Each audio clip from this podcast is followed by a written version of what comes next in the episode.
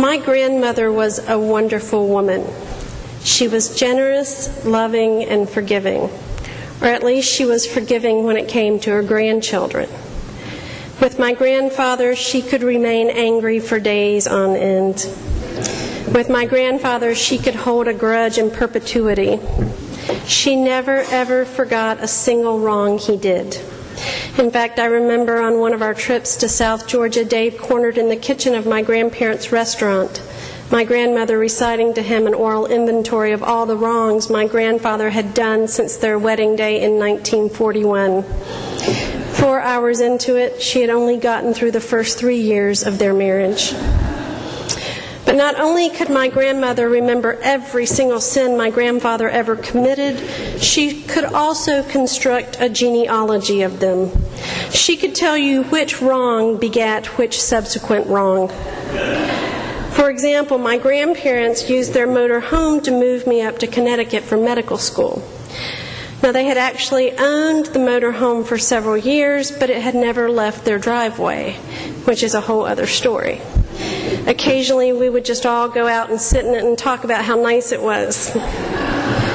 So the trip to Connecticut was both its maiden and its final voyage. All this is to say that my grandfather was not experienced at driving the motor home. When we stopped at a mall along I 95 to do some necessary shopping, he drove into a parking garage not tall enough for the Winnebago and we got stuck. Immediately, my grandmother turned to my grandfather and laid out in full the map of his sins. It's all your fault, she snapped. If you weren't so lazy, you would have been out working on the rental property every afternoon instead of sitting on the stool in the restaurant drinking milkshakes. Then you wouldn't have gotten so fat, your clothes wouldn't be too small, we wouldn't have had to stop at J.C. Penney's to buy you a new pair of pants, and we wouldn't be in this situation to begin with. Now, I know that my grandmother isn't alone in her quickness to anger and slowness to forgive. It's easy to become angry when things are not as we think they should be, and forgiveness is just plain hard. But as difficult as forgiveness is, it's crucial for the world we live in. Maybe once upon a time, forgiveness was mostly a matter of private piety. Today, it's possible that the survival of our planet and of the human race depends upon it. And maybe that's why I was drawn to today's reading from Ephesians. Ephesians is often seen as a study in what it means to be the church. And our passage today tells us that to be the church is to speak truth, to gain our possessions in honest ways and then share them with one another, to not sin even when we are angry, to put away all evil words as well as all bitterness, wrath, anger, slander, and malice. To be the church is to be kind to each other and to forgive each other.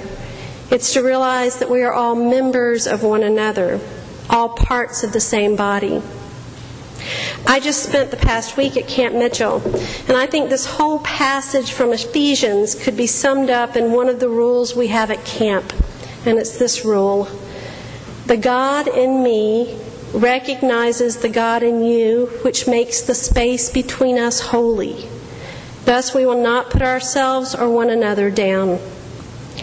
Hard words to live out perfectly during a week of camp on the mountain, even harder words to live out perfectly in the real world. Now, being related to my grandmother, I confess that I am no expert in forgiveness. I'm still practicing and trying to figure it out like so many of us. But I do want to at least scratch the surface of the topic of anger and forgiveness. So, first, what does it mean to be angry but not to sin? Of course, it's a sin to be caught up in a fit of road rage and kill someone, or to strike your spouse for getting home late from work, or to scream obscenities when someone takes the last item on Black Friday. That we can figure out that those are sins. But today's reading from Ephesians seems to say that it is also a sin to hold on to our anger, to let the sun go down on our anger, and therefore to make room for the devil. We all know that when we hold on to anger, it turns into a slow boiling resentment that can destroy our relationships. And yet, still, there's this compulsion to hold on to our pain and our anger. Why? It goes without saying that it can be hard to let go of our anger when the wrong done to us is so great.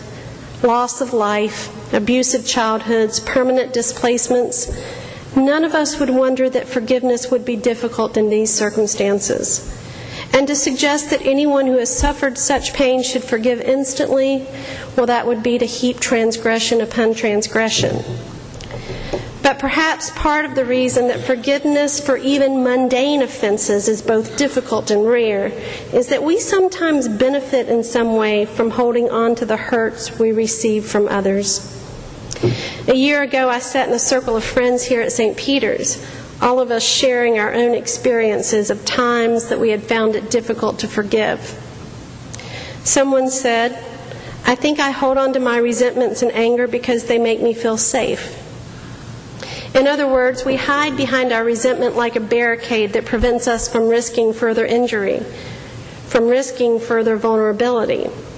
The only problem is that the same walls that protect us also become our prison. Another person remarked that to let go of his anger would be to give up a certain power over the one by whom he'd been hurt. Still, another friend acknowledged that grudges and pain were for her a source of motivation and energy. Anger at injustice and oppression can especially function this way, but it can't be our primary motivation for doing good in the world. Deeper than the no of anger must be the yes of an alternative dream for the way things could be. But the type of anger that we often have the hardest time letting go of is anger directed at a person who has harmed a third party. We feel justified in our anger in that case. Dare I say, we feel even pious. Holding on to this kind of anger feeds self righteousness and helps us feel good about ourselves in a smug kind of way. For all these reasons, we hold on to anger, anger with a clenched fist. So, one question to ask ourselves when we're having trouble forgiving someone is simply this is there a particular benefit that we gain by holding on to our resentment and anger? I think another reason forgiveness is so difficult is that we often fail to name forgiveness for what it really is an act of mercy rather than of justice. We are trained to think in terms of what is fair, and so we think a wrong requires some sort of compensatory action to set it right, a payback, if you will, I'll forgive you if you try to make things right, if you make amends. Now, I'm not saying that acknowledging the wrong that's been done, amending one's life, and making restitution where possible, I'm not saying that these things aren't important because they are. But if we wait for a wrong to be made right before we forgive, then forgiveness will never come. Because no payback will erase all the hurt that we've suffered, the loss of trust, and the sense of betrayal. And besides, some debts are just downright unpayable. Some wrongs are impossible to make restitution for. Ultimately, forgiveness is not about justice. Forgiveness is always a matter of grace. And finally, when we are working toward forgiveness, it's okay to relinquish visions of holding hands, swaying, and singing kumbaya together. It's okay to let go of those.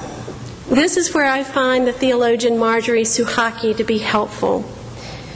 She defines forgiveness as simply willing the well being of the other person. Willing the well being of the other person. This may include feelings of love, but it doesn't have to. Because here, forgiveness is an exercise of the intellect and not of our emotions.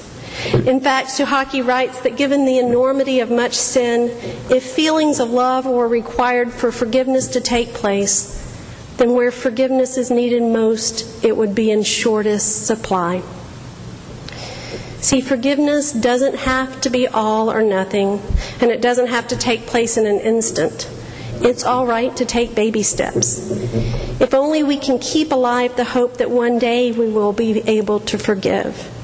If only we can keep the door cracked to the possibility of forgiveness. Because with just a little bit of openness and vulnerability, the Holy Spirit can catch us up and can ultimately take our hearts and minds places we could never go on our own. With just a little bit of openness and vulnerability, God's grace and forgiveness can become the source of our own.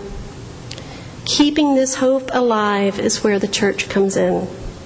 In this place, we share our pain, our hurts, our anger, and even our resentments. But we don't let them have the last word. We don't let them solidify. Because we also share our belief in the power of God's love to heal them. Even ones that, as in the case of my grandmother, started accruing in 1941.